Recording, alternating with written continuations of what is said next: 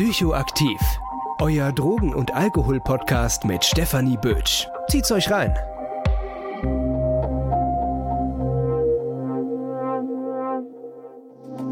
Diese Podcast-Folge wird euch präsentiert von Safe Party People Frankfurt. Willkommen zu einer neuen Folge Psychoaktiv. Schön, dass ihr wieder mit dabei seid und heute besprechen wir ein Thema, was so oft von so vielen verschiedenen Seiten gewünscht wird und um dieses Thema zu bearbeiten, habe ich mal wieder euren Lieblingstoxikologen Dr. Fabian Peter Steinmetz mit eingeladen. Fabi, willkommen in den Hallen meines Podcasts. Schön, dass du wieder mit dabei bist. Hi Steffi, vielen lieben Dank für die Einladung. Heute sprechen wir über Hexahydrocannabinol, kurz HHC.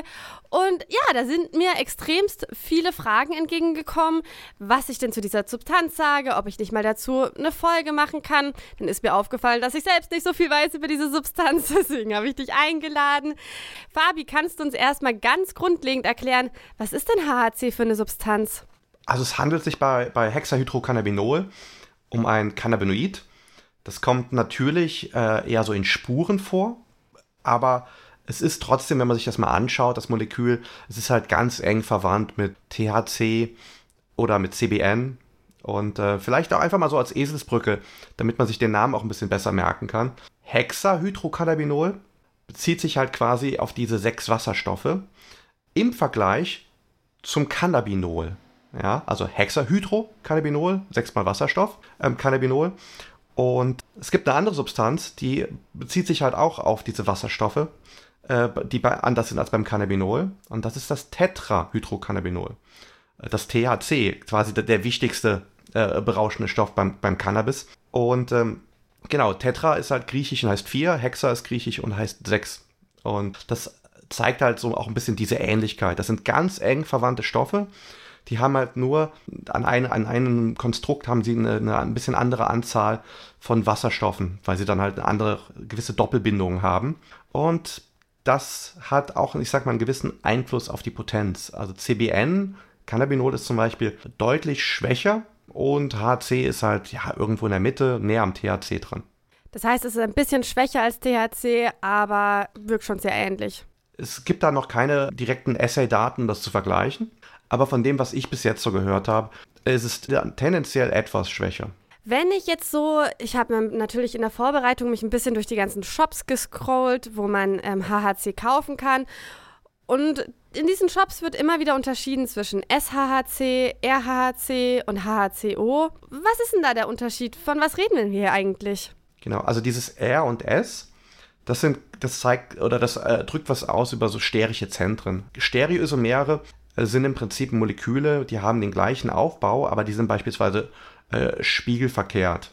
Hier ist es so, dass ein sterischer, äh, sterisches Zentrum quasi einmal in die andere Richtung ähm, gedreht ist und einmal in die, in die, andere. Also einmal in die eine, einmal in die andere. Meistens handelt es sich so ganz grob, wenn man sich so Analyseergebnisse anschaut bei HC, um ein Verhältnis von R zu S ungefähr um die 7 zu 3.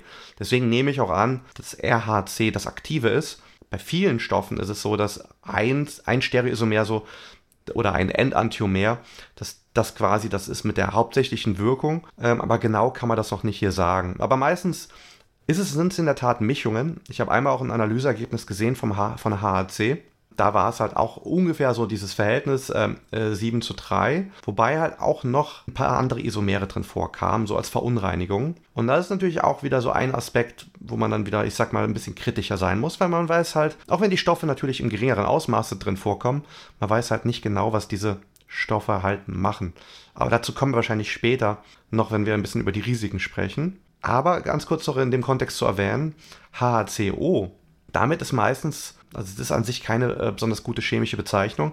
Meistens steht es für HCO-Acetat und das ist wiederum ein anderer Stoff. Und der ist wahrscheinlich potenter und hat auch, ich sag mal, geht auch wieder mit ein paar extra Risiken ein. Das ist einmal die natürlich etwas erhöhte Potenz, kann man sich leicht damit überdosieren und so weiter. Aber auch sind diese, diese Typen von Acetaten, die haben halt so ein Risiko, dass die beim Erhitzen, gerade auch so in Verdampfern, dass die halt so reaktive Stoffe bilden, die halt im Verdacht stehen, also ich möchte mich da ganz vorsichtig ausdrücken, äh, aber die trotzdem so einen leichten Verdacht haben, zu gewissen Lungenschäden zu führen, die quasi ja im Worst Case zu diesen Evali-Fällen führen können. Evali war diese Fälle in den USA, ähm, wo Vitamin E-Acetat, was quasi auch so ein Acetat ist, ja, zu diesen, diesen Lungenfibrosen, wahrscheinlich über immunotoxische Phänomene geführt haben. Und da gab es halt auch Todesfälle drunter.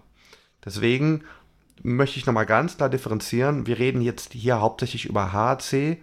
Bei HCO-Acetat gibt es wahrscheinlich nochmal ein anderes Risikoprofil von dem wir aber leider noch nicht genügend wissen, weil es war tatsächlich auch eine der Community-Fragen, die ich vorher gesammelt habe, wo es nämlich genau darum geht. Also man kann, man, also es gibt Befürchtungen, dass es so ist, dass es schädlicher ist für die Lunge, aber die Studienlage hat das jetzt halt noch nicht so durchleuchtet, dass wir da klare Aussagen zu treffen können.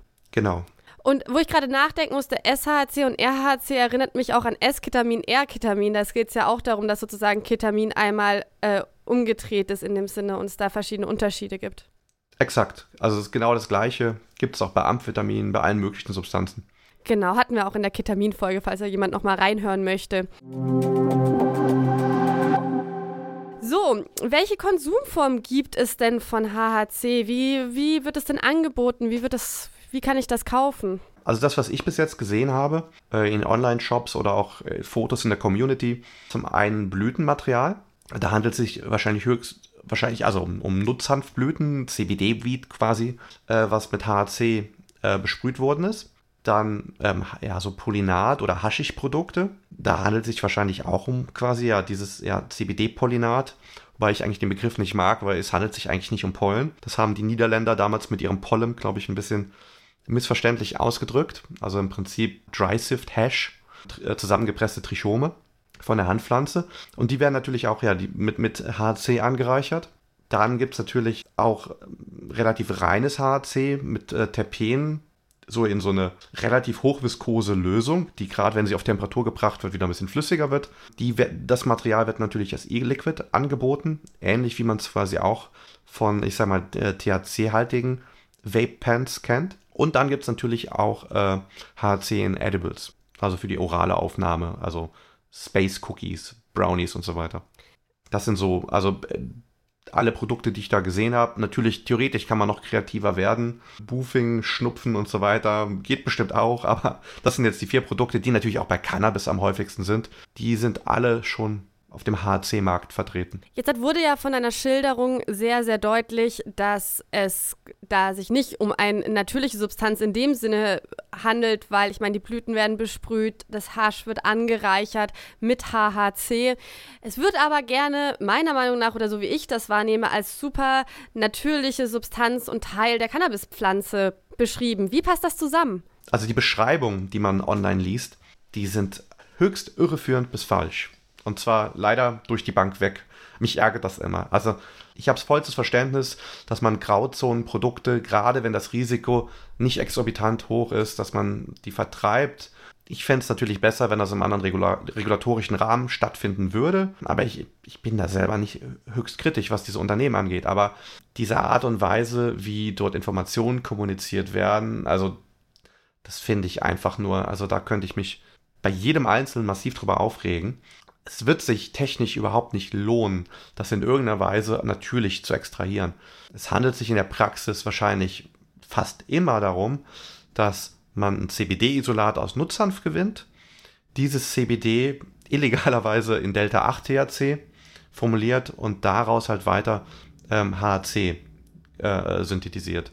Also das ist so die, die, die typische Synthese, die es quasi gibt. Und das ist natürlich auch relevant, wenn es halt darum geht, was für Verunreinigungen da drin sein können. Zum einen, was für andere Isomere bilden sich dort, die man vielleicht nicht gut, gut rausfiltern kann, aber auch mit welchen Lösungsmitteln und Katalysatoren arbeitet man. Und äh, diese Informationen, die werden den Kunden komplett enthalten. Und das finde ich halt problematisch bei einer individuellen Risikobewertung. Also das ist wirklich, also massive Verbrauchertäuschung, was ich dort sehe. Ich habe da auch mal ein Zitat aus einer Seite mitgebracht und ich würde gerne mit dir da mal drüber reden, ob das so denn sein kann. Und zwar stand da, es wird aus CBD-Extrakten gewonnen und mehrfach destilliert, um ein reines und sauberes Produkt zu erhalten. Kein synthetisches HHC aus Zitronellal oder Oliventoll, oh Gott, ich weiß gar nicht, wie man das ausspricht, wie die billige Importqualität aus den USA. Ja, also, also der erste Satz ist ja an sich schon mal falsch. Es wird aus CBD-Extrakten gewonnen. Also wenn, äh, ist es so, dass äh, CBD, also ja, doch, also es erwidert also ansonsten wäre das Material so viel teurer. Deswegen, also ich denke, man kann mit einer ziemlich hohen Sicherheit sagen, dass es synthetisch produziert wird in fast allen Fällen. Und es wird halt nicht aus CBD-Extrakten gewonnen. Das ist halt, da stört mich das Wort gewonnen. Ein Edukt, also ein Rohstoff, der wird daraus gewonnen. Aber trotzdem, äh, HC wird nicht daraus gewonnen. Gewinnen kann man nur was, wenn der Stoff schon quasi fertig ist. Ja, ich kann CBD kann ich aus Nutzhanf gewinnen. Ich kann auch äh, Sali äh, Salicin aus Mädesüß gewinnen oder Atropin aus der Tollkirche, weil diese Stoffe, die sind schon in der Pflanze. Aber in dem Moment, wo ich was noch weiter daraus herstelle, dann kann ich nicht aus, von Gewinnen sprechen. Was den zweiten Sachverhalt angeht, ich weiß nicht, ob das eine populäre Synthese ist. Ich weiß, dass es Cannabinol oder, oder also Cannabinoid-Synthesen gibt aus diesen Rohstoffen. Das ist dokumentiert. Aber ich würde auch sagen, dass in den USA ist wahrscheinlich auch der Großteil, weil USA hat auch eine eine große Nutzhanfindustrie und importiert auch sehr viel CBD aus China wahrscheinlich. Ich würde annehmen, dass dort genauso über Delta 8 gearbeitet wird. Vor allen Dingen aus einem Grund, weil Delta 8 THC in den USA ein Riesenmarkt ist. Und zwar im Prinzip ist Delta 8 als das, was jetzt bei uns HC an, äh, quasi beginnt zu sein in Deutschland, ist quasi Delta 8 in den USA. Das heißt, in allen Ländern, wo quasi Cannabis noch nicht legal ist, dort werden Delta 8 Produkte so als Nutzhanfprodukte vertrieben offiziell Grauzone, also Vapes, Drops, aufgesprühte Rauchwaren. In Deutschland ist Delta 8, äh, fällt das unter das Betäubungsmittelgesetz und in den USA halt nicht. Und dadurch kann ich mir vorstellen, dass man Delta 8 sehr günstig bekommt. Und warum sollte man dann eine komplexere Synthese aus anderen Rohstoffen machen, wenn man Delta 8 so, so günstig bekommt? Also das, was man dann quasi so, dann noch quasi versucht, über die, Negatives über die USA zu schreiben, halte ich auch nicht für so ganz richtig aber unter Umständen kann es natürlich richtiger sein als das erste Statement. Aber durch die Bank weg ist es keine Erläuterung, wie das HAC zustande kommt. Und das ist auf jeden Fall in dem Kontext zu kritisieren. Ja, und an sich wird ja mit solchen Aussagen damit gespielt, dass sich Nutzer, Nutzerinnen ja wohler fühlen, wenn es sozusagen aus der Pflanze extrahiert wird in dem Sinne, gewonnen wird. Wenn ich das richtig weiß, kommt ja HAC in sehr geringen Mengen in der normalen Cannabispflanze vor. Ja? Genau, wobei da natürlich auch die Frage ist, ist es ein Biosynthese-Beiprodukt oder ist es quasi ein Produkt, was halt irgendwann durch Lagerung entsteht? Beispielsweise CBN oder eigentlich sogar THC wird nicht von der Pflanze gebildet. Also die Pflanze bildet eigentlich THCA und erst ja über Lagerung und äh, Trocknung und äh, wird quasi entsteht quasi diese Dekarboxylierung und oftmals ist die auch in den Blüten noch äh, äh längst nicht abgeschlossen weshalb man ja auch ähm, Cannabis, bevor man es oral konsumiert, äh, dekarboxylieren sollte. Aber auf jeden Fall ist es halt, ich sag mal, ein bisschen philosophisch schwierig, das zu differenzieren. Hat quasi die Pflanze wirklich Enzyme und Pathways, um HC zu produzieren? Oder ist das quasi nur so ein Umweg, wenn halt quasi irgend, ja, und entsteht halt eher so ein bisschen beiläufig. Ob was ob ein Stoff natürlich ist oder nicht, ist wirklich eine sehr philosophische Frage, wenn man deswegen, also ein bisschen schwierig zu beantworten, aber es ist auf jeden Fall keine, die die, die Cannabispflanze in hohen Mengen produziert. Vielleicht wird man irgendwann mal eine Variante erfinden, die das irgendwie in höheren Konzentrationen produziert. Dann wahrscheinlich als HHCA, also als, äh, als Acid. Ähm, aber darüber ist jetzt bis, bis jetzt noch nichts bekannt.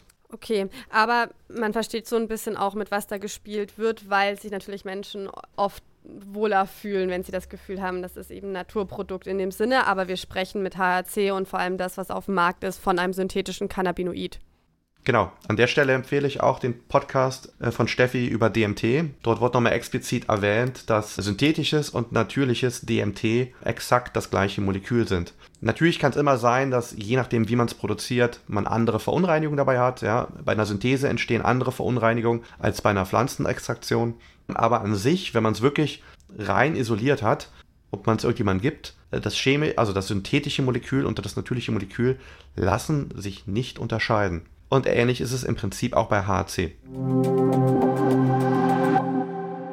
Ich habe das Gefühl, dass HC erst seit diesem Jahr wirklich Thema ist. Liegt wahrscheinlich daran, dass ich seit diesem Jahr das erste Mal super viel darüber angeschrieben werde. So hier, mach mal jetzt halt eine Folge drüber, das kommt gerade voll hoch, das wird gerade von jedem geraucht, dies, das. Ist denn HC erst seit diesem Jahr Thema? Ja, Thema ist so eine Sache. Also das erste Mal synthetisiert wurde schon 1947. Das muss man sich mal vorstellen, weil äh, ja, okay, da gibt es jetzt bisschen, da gibt es zwei verschiedene Literaturquellen, aber äh, beide sind, glaube ich, ein bisschen später dran. Äh, THC wurde erst deutlich später entdeckt.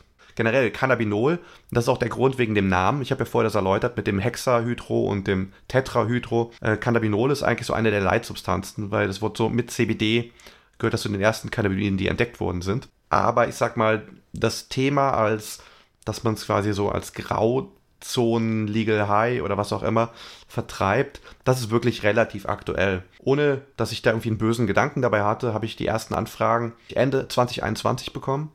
Und da haben mich halt vor allen Dingen äh, Juristen so gefragt, hey, äh, dieser Stoff hier, ist der irgendwie über ein Synonym oder über diese, diese Klassen, fällt der irgendwie unter das BTMG und NPSG? Das waren HC und auch zwei, drei Derivate, die wurden mich da angefragt und die habe ich dann da so ein bisschen geprüft und habe da meine, meine Meinung zugegeben. Und die kann ich auch mal kurz sagen. Also äh, meiner Interpretation nach fällt HC nicht weder unter das Betäubungsmittelgesetz noch unter das NPSG. Ich bin auch gespannt, ob es überhaupt ins NPSG aufgenommen wird, weil es sich schon sehr stark unterscheidet von ähm, den anderen synthetischen Cannabinoiden. Das ist auch sehr spannend, wenn es nachher ums Risikoprofil so ein bisschen geht. Ja, also ich weiß nicht, ob ich noch was zur rechtlichen Einordnung sagen soll. Wir greifen das einfach mit der legalen, illegalisierten Situation ein bisschen vorweg. Du meintest, es passt nicht oder es gehört nicht ins BTMG oder MPSG. Mich hat das so ein bisschen gewundert, weil ja das MPSG extra dafür da ist, ja, synthetische Cannabinoide als Stoffgruppen aufzunehmen. Aber dadurch, dass es sich, also verstehe ich das richtig, dass dadurch, dass es sich chemisch so unterscheidet für von, keine Ahnung, 5 FMDMB Pika oder sonst was, dass es deswegen einfach nicht in diese Gruppen reingreift? Ja. Und zwar ist es im Prinzip so, es gibt zum einen ja, die, die natürlichen Cannabinoide, die in der Pflanze in gewissen Quantitäten vorkommen. Darunter fallen halt also THC, CBN und CBD und CBG, obwohl die natürlich nicht Teil vom Betäubungsmittelgesetz sind, weil sie nicht psychoaktiv sind. Dann gibt es auf diesen Stoffen aufbauend viele Derivate. Und darunter fällt halt HC. Vielleicht könnte man sich das irgendwie gut vorstellen, so als äh, Oldschool-synthetische Cannabinoide. Weil das sind im Prinzip alles Moleküle, die sehen ähnlich aus wie THC und die sind halt leicht modifiziert. Die haben irgendwie ein bisschen längere oder kürzere Kette oder ein paar Substitutionen hier und da oder mal hier eine Doppelbindung mehr oder weniger an, an dem Ringsystem. Und davon sind halt nur ein paar verboten worden im Betäubungsmittelgesetz. Und zwar die, die damals halt wahrscheinlich relevant waren im wissenschaftlich-medizinischen Kontext. Und beim Betäubungsmittelgesetz ist es ja so, Stoffe müssen explizit verboten sein. Da gelten irgendwie, also Derivate sind dann automatisch wieder legal oder fallen da quasi nicht drunter. Und damals hat man halt im Prinzip nur die THC-Isomere, worunter halt, also nicht nur das Delta 9, das ist das normale THC, sondern auch das Delta 8 runterfällt. Und halt, wie gesagt, ein paar, andere stehen auch im Betäubungsmittelgesetz. Das NPSG hat aber erst angefangen mit diesen Stoffen, äh, ja, damals mit Spice, also JWH 018 oder heutzutage die potenteren Derivate, äh, wie dieses 5F, MDMB, Pinaka. Und das sind quasi, äh, das sind quasi so, so Gruppenverbote.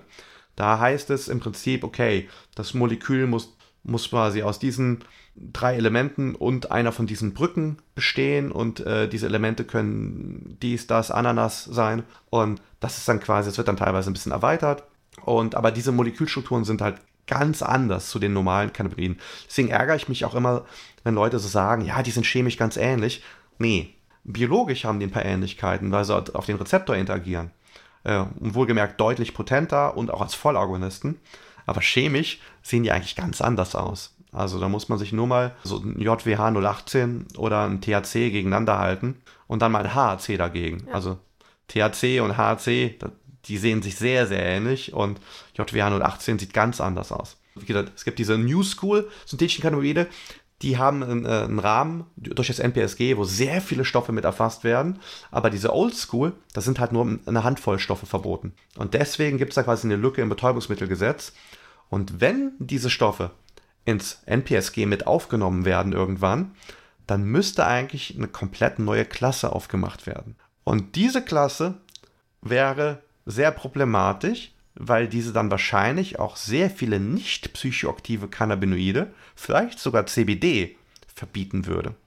Und das wäre halt sehr spannend und ja, also es ist sehr spannend, wie unsere Regierung, also wenn HC jetzt ein wichtiges Thema wird äh, und man das verbieten möchte, dann wird sehr spannend, wie die damit umgehen. Hoffentlich dann eher über das Betäubungsmittelgesetz, weil wenn das über das NPSG geschieht, könnte das einen riesigen Rattenschwanz haben, der auch wirklich den, der wirklich auch die Nutzhanfindustrie nachhaltig negativ prägen könnte.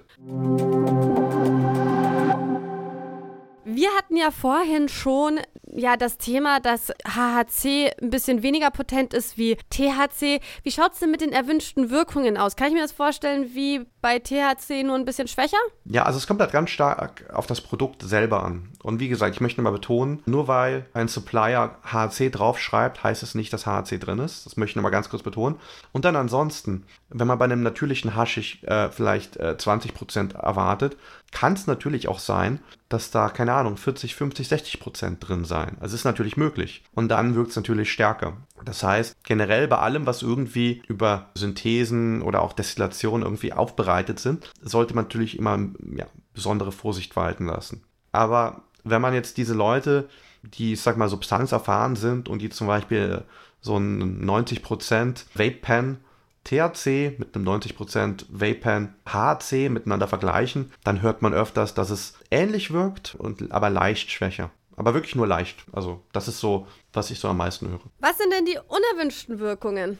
Also erstmal muss dann natürlich klar sein, alle unerwünschten Wirkungen, die man von THC kennt, dass man vielleicht danach doch nicht mehr so die Lust hat, äh, seine Hausaufgaben zu machen oder vielleicht seine Diät nicht einhält oder was auch immer. Also oder halt ja auch bei höheren Dosen paranoid wird also alles, was bei THC passieren kann, kann auch bei HC passieren.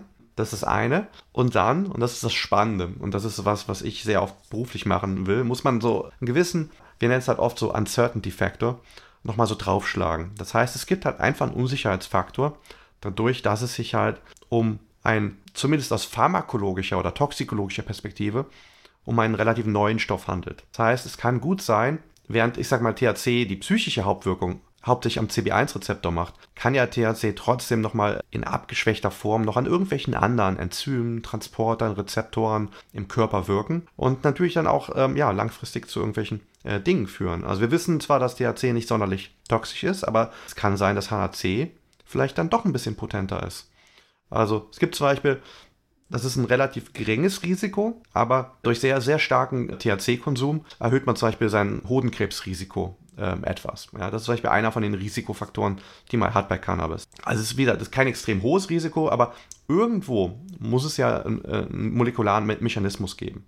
Und es kann natürlich sein, dass HHC diesen molekularen Mechanismus stärker bedient. Und das halt quasi, wenn man dann HHC-Dauerkonsum macht, ähnlich wie bei Cannabis, dass dann nicht nur so ein paar Promille mehr Wahrscheinlichkeit ist, dass man Hodenkrebs irgendwann bekommt, sondern dass halt das Risiko halt noch stärker wird.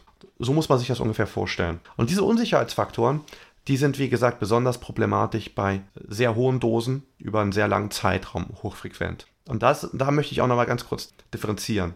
Also ich würde zum Beispiel, ich hoffe, ich stifte jetzt niemanden zum Konsum damit an, aber ich würde zum Beispiel bei einer klinischen Studie, wo ich einmalig HC ausprobiere, würde ich zum Beispiel mitmachen. Ja, da hätte ich zum Beispiel relativ wenig Bedenken. Ja, also ich habe mir das Molekül angeguckt, ich habe mir geschaut, ob es da irgendwelche reaktiven Substrukturen gibt, ich habe da ein paar äh, Computermodelle drüber laufen lassen, kann das Risiko von THC ganz gut abschätzen, deswegen würde ich HC einmal nehmen für die Wissenschaft, ja, könnte ich von mir aus bejahen. Wobei das natürlich nicht heißt, dass das, dass das die Leute da draußen machen sollten. Ja. Würde ich aber beispielsweise, äh, nehmen wir an, für mich wäre zum Beispiel Cannabis relevant, dass ich eine chronische Erkrankung hätte und äh, mir Cannabis äh, regelmäßig, also jeden Tag, jeden Abend oder was auch immer, mir das helfen würde. Würde ich das beispielsweise mit HAC ersetzen? Nein, Dazu fehlen mir die Daten. Und deswegen möchte ich nochmal ganz klar diesen Unterschied versuchen zu zeigen. Ob man was einmalig oder ein paar Mal ausprobiert, äh, das ist ein Risiko, das kann man ganz gut kalkulieren.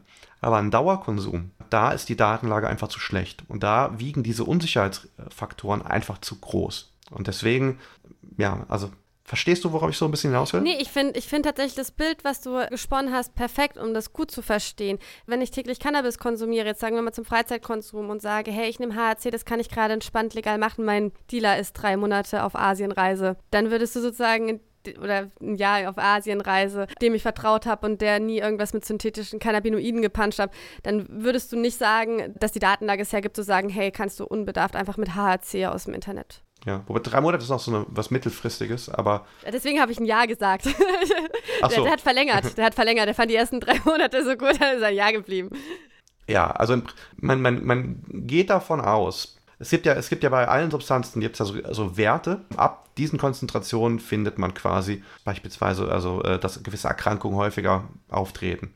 Also diese Werte gibt es bei, bei vielen Substanzen. Ich weiß, nicht besonders beliebt, aber gerade wenn man sich mit einer Toxikologie ein bisschen bewegen will, muss man sich mit Tierversuchen ein bisschen beschäftigen. Ich bin zum Beispiel auch jemand, ich habe immer äh, an Alternativen zu Tierversuchen geforscht, aber trotzdem ist es wichtig, sich diese Daten anzuschauen, weil da kann man dennoch sehr viel lernen. Und wenn man zum Beispiel sich Werte anschaut von zum Beispiel Stoffen, die wir in Pharma, Kosmetik, Lebensmittelindustrie, Stoffe, die man nutzt, die werden öfters in Ratten getestet. Einmal akut wie viel kann eine Ratte akut vertragen auf einmal oder wie viel kann eine Ratte subakut vertragen oder wie viel kann eine Ratte subchronisch vertragen. Chronisch macht man ganz selten, das ist zu teuer und dauert zu lange.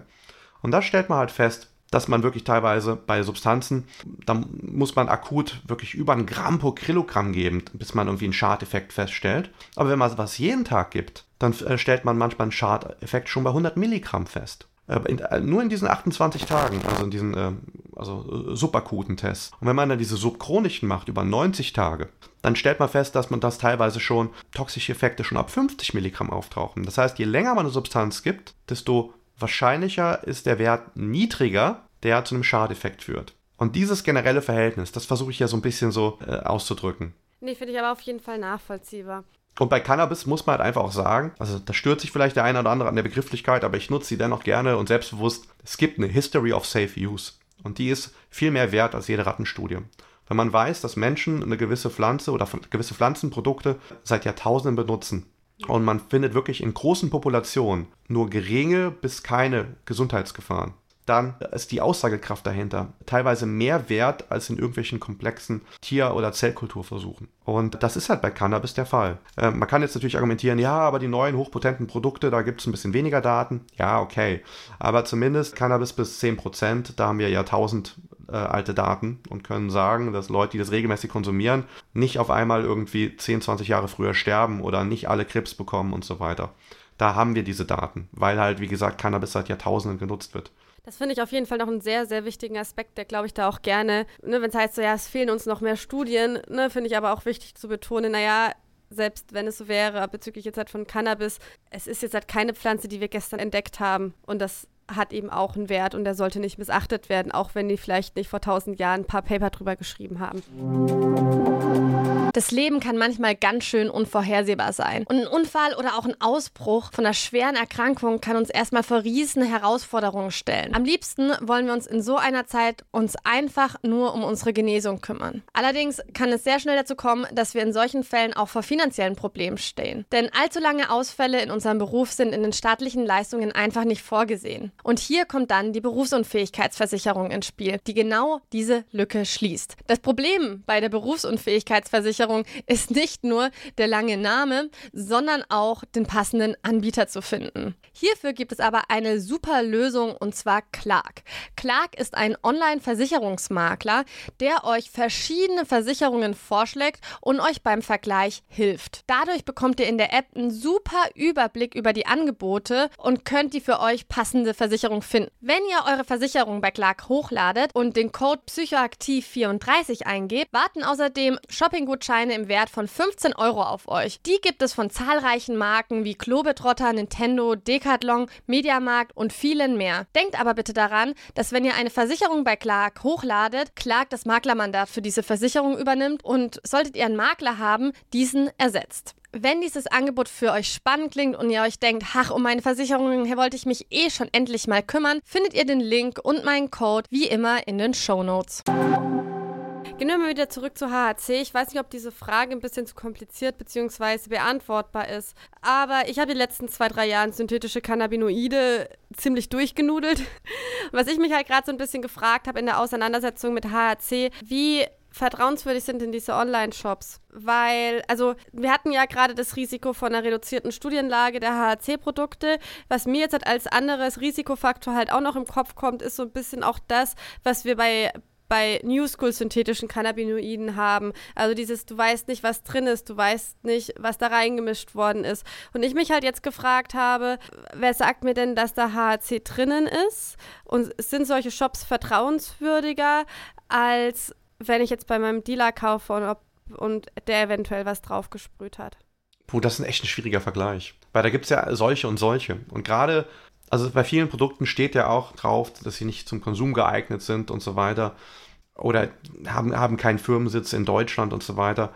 Verbraucherschutz gibt es nicht. Also das ist quasi ähnlich schlecht wie beim Dealer. Also man kann, also jetzt im Vergleich dazu, wenn man sich beispielsweise einen Energy Drink kauft und äh, da ist ein Fehler passiert in der Produktion, ja, Koffein ist ausgegangen und man hat dann aus Versehen einen anderen Stoff reingetan. Oder was heißt aus Versehen oder mit Absicht. Da ist das Unternehmen haftbar für. Ähm, deswegen passiert sowas eigentlich auch äh, nicht. Bei, wenn man sich jetzt vorstellt, diese HAC-Produkte, wenn da ein Stoff ausgeht, nehmen die dann vielleicht HAC-Oacetat, weil sie an nichts anderes gerade rankommen. Oder nehmen sie vielleicht auch eins von diesen, diesen New School synthetischen Cannabinoiden. Also generell, es gibt halt keinen Verbraucherschutz. Es ist immer gut, wenn Unternehmen einem vielleicht noch so ein COA gibt, das ist also ein Certificate of Analysis. Da sieht man halt so ein bisschen, was quasi da noch wirklich drin gemessen ist, was die Qualität von dem Material ist. Aber auch, da habe ich, wie gesagt, auch mal ein relativ ehrliches Dokument gesehen. Aber mir fiel es auch schwer, diese Verunreinigungen zu bewerten, weil es über die natürlich noch weniger Daten gibt. Genau, das finde ich natürlich genau den wichtigen Punkt, auch nochmal dazu sagen, auch hier ist kein Verbraucherschutz. Ne? Ich meine, kommt natürlich so ein bisschen auf die Zielgruppe an, aber die Annahme, ich kann es legal im Internet kaufen, also hat das alles schon irgendwie seine Ordnung, stimmt hier genauso wenig wie bei den Shops, die, die damals eben Spice und Badesalze verkauft haben. Genau. Und Spice haben ja auch am Anfang geflunkert und nicht gesagt, was drin ist. Das ist halt ein Risiko, dass man sich einfach ganz genau so im Klaren sein soll. Und das ist aber wieder, und deswegen habe ich gesagt, der Vergleich ist so schwierig, weil äh, Dealer kann ja auch alles Mögliche sein. Äh, Dealer kann irgendjemand auf der Straße sein, den man nie wieder sieht. Da gibt es noch nicht mal quasi ein Vertrauensverhältnis. Dann Dealer kann der, die Person sein, die natürlich trotzdem viel Kohle machen will und äh, wo ganz viele Leute am Tag vorbeigehen, aber da weiß man wenigstens, wo die Person wohnt und die will einen in der Regel wiedersehen. Dann ist das Vertrauensverhältnis minimal höher. Aber dann gibt es natürlich auch äh, Freunde, die unter Umständen keine Ahnung haben. Deswegen ist das Vertrauensverhältnis trotzdem, was das Produkt angeht, auch nur so mittel.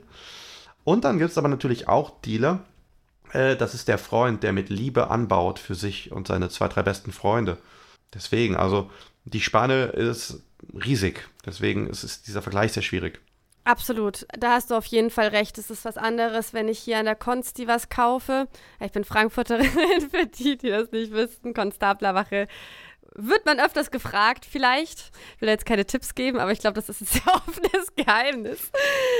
Oder ob das halt, wie du schon sagst, ein, ein, ein Hausdealer ist, meinetwegen, ne? wo man dann halt eben öfters hingeht, der bekannt ist und der ja auch eine ordentliche Qualität vorweisen muss, um seine Kunden, Kundinnen zu binden. Vielleicht in dem Kontext, da es sich bei diesen HC-Produkten ja um Legal Highs handelt, könnte man natürlich auch Drug-Checking Services nutzen, die sich auf Legal Highs spezialisieren. Kennst du da jemanden? Ja, absolut. Das äh, hau ich gleich in die äh, Show Notes. Grüße gehen raus an Basti. Vielleicht kriegst du dann wieder ein bisschen was zum Analysieren. Das ist das Legal High Inhaltsstoffe Projekt hier in Frankfurt. Und da kann man tatsächlich Substanzen, die in den Legal High Rahmen passen, einschicken zum Testen. Und ich packe euch das in die Show Notes. Da könnt ihr dann ja dort Kontakt aufnehmen kommen wir Themensprung nochmal zur Nachweisbarkeit. Ist HHC im Urin und im Blut nachweisbar? Und wenn ja, was heißt es für meinen Führerschein? Schwierige Frage. Vor allen Dingen, weil es, gab unterschiedliche Berichte von, von Menschen, die das quasi genommen haben, die dann gesagt haben, ob da quasi ein Urintest positiv oder negativ ausfällt. Ich würde annehmen, dass ein Urintest, zumindest wenn man es öfters konsumiert, positiv ausfällt. Und zwar sind einfach die Stoffwechselprodukte sind sehr ähnlich, teilweise sogar die gleichen wie bei THC. Und wenn man sich so ein bisschen anschaut, also ich muss dazu sagen, also diese ganzen Schnelldrogentests, also Schnelltests, die so im Straßenverkehr oder im Führerscheinkontext so äh, genutzt werden, MPU und so weiter, die ganzen Firmen, die sind nicht sonderlich transparent. Deswegen immer so, also ja, ich spekuliere ein bisschen, aber die, diese Essays funktionieren trotzdem mit einem Antikörperkomplex, äh, der dann nachher quasi zu, zu so einem Signal führt, den man dann in so einem Balken später sieht, ähnlich wie bei so einem Covid-Test. Und wenn man sich die Antikörperstrukturen, die veröffentlicht sind, anschaut, äh, dann ist das ist dieser Teil am Molekül, der anders ist, relativ irrelevant für die Bindung. Das heißt also zum einen, die Ähnlichkeit spricht dafür und zum anderen auch die Funktionsweise von dem, zu dem Test. Beides spricht dafür, dass diese Schnelltests, die grundsätzlich auf THC und THC-Säure, also jetzt dieses THC-COOH, ansprechen, theoretisch auch THCO. Die sprechen da, glaube ich, komplett an.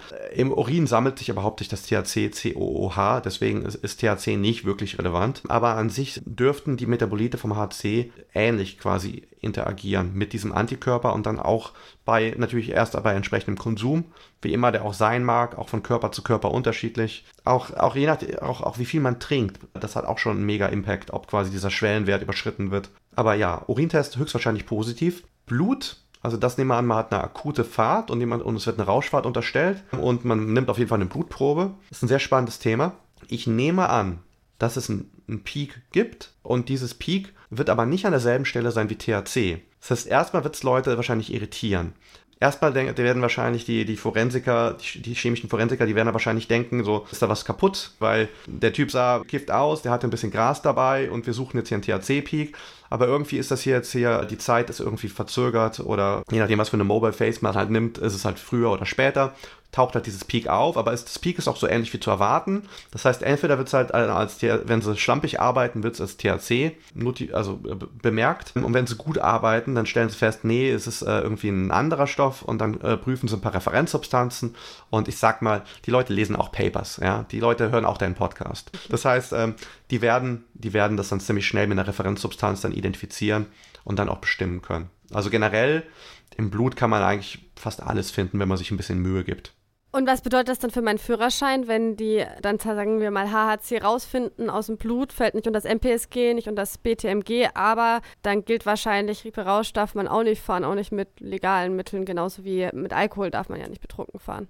Exakt. Wenn du, wenn du Lachgas, Ballon ziehst und während du in ein anderes Auto reinknallst, weil du keinen Sicherheitsabstand hältst. Also ich weiß jetzt nicht, wie dieser Straftatbestand exakt heißt. Also es mag sein, dass die, o die Ordnungswidrigkeit, die auch die mit diesen Grenzwerten, aktuell ja noch ein Nanogramm pro Milliliter Serum, es kann sein, dass diese OVI nicht anfällt. Kann sein, weiß ich nicht. Das müsste man ja einen Juristen fragen. Aber gerade diese Straftat, gerade auch wenn man einen Unfall baut und so weiter oder wenn man wirklich da Ausfallerscheinungen hat, das wird mit Sicherheit greifen wie es bei anderen Substanzen, mein Beispiel mit dem Lachgas, aber auch bei Kratom oder wenn man sich, keine Ahnung, 10 Dextromethorphans reinknallt. Also beeinträchtigt Autofahren ist immer untersagt, auch, auch Müdigkeit, ja. Man darf müde nicht Auto fahren. Ist halt natürlich schwierig, das irgendwie nachzuweisen, aber ich denke mal, dass die Ermittler da auch ihre Techniken haben. Und da würde ich mich auf jeden Fall nicht drauf verlassen. Und natürlich, ich sag mal, ich appelliere auch wirklich an die Integrität von den Menschen, die das hier hören. Ein Auto ist eine Waffe, wenn man nicht Herr seiner Sinne ist. Wenn man gut eingestellt ist auf einem Produkt, das ist das eine, aber dann, dann sollte man sowieso nicht diese komischen Grauzonenprodukte nehmen, ja. Also wenn jemand denkt, dass er täglich Cannabis braucht, um ihm bei, dass es, weil es bei einer medizinischen Indikation hilft, was es ja auch tut, und man trotzdem Auto fahren muss und kann, dann muss man das mit einem Arzt klären. Dann muss man sich so einstellen, dass man halt nicht in den paar Minuten oder Stunden, wo man berauschtes Auto fährt oder beeinträchtigtes Auto fährt, äh, beziehungsweise so konsumieren, dass man halt gar nicht diese Phasen hat. Und das kriegen ja auch viele Leute hin. Also äh, ich kenne Leute, die sind auch auf dem potentesten Cannabis super toll eingestellt und die sind im Prinzip nie signifikant beeinträchtigt. Und deswegen, es wäre der falsche Weg, in dem Kontext mit HC zu substituieren. Ich glaube, das rappt das ganz gut ab, das Thema für heute. Und finde ich auch ein gutes. Ich kann sehr gut abrappen. abrappen, ja. Fabi, hier ist Platz für deine Eigenwerbung. Was möchtest du uns heute noch mit auf den Weg geben? Ach, ich, ich, ich, ich möchte gar keine Eigenwerbung machen. Äh, ähm, ich bin froh, dass dir so viele Leute inzwischen zuhören. Ich höre deinen Podcast auch immer regelmäßig, lerne auch immer, immer neue Dinge dazu. Und ansonsten, ja, ich Wissen über Substanzen ist sehr wichtig, weil es werden immer mehr Substanzen und es wird natürlich auch immer äh, äh, versatiler, also äh, diverser. Also Menschen tendieren halt dazu, seltener Tabak zu rauchen und auch Alkohol ist ein bisschen rückläufig. Dafür sind aber dann andere Substanzen relevanter. Und deswegen ist halt einfach Aufklärung so wichtig. Und deswegen nutze ich eher die Chance halt, um dir für deinen Podcast zu danken. Vielen Dank, Fabi. Aber wenn du so bescheiden bist, möchte ich nochmal auf deinen Twitter-Account hinweisen. Doc Steinmetz werde ich verlinken. Und ja, du machst genauso eine großartige Arbeit. Du hilfst so vielen Leuten, so viel mehr zu verstehen, wenn es um Substanzkunde geht. Du hilfst mir, so viel mehr zu verstehen. Ich meine, es ist ja nicht so, dass ich äh, hinter den Kulissen dich gerne Sachen frage, wenn ich mal wieder in einer Sackgasse meines Verstehens auftauche. Also vielen Dank, dass du heute wieder mit dabei warst. Und es war wie immer ein riesengroßer Spaß.